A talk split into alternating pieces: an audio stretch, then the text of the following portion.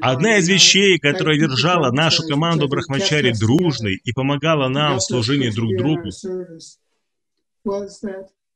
она заключалась в том, что мы собирались вместе библи... в библиотеке и дружно читали вместе. Конечно, существует индивидуальное чтение, но мы читали вместе, друг для друга.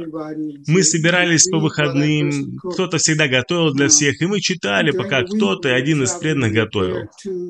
В течение недели мы распространяли книги, разбившись на пары, и когда мы куда-то ехали, мы всегда друг другу читали. Книги Шила Прабхупады всегда были рядом. Они были подобны клею, который склеивал все свободные промежутки нашего времени. Это то, что увеличивало эффект нашей способности быть в сознании Кришны.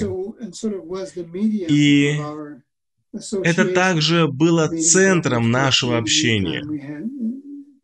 Мы читали эти книги в любое свободное время, которое у нас появлялось.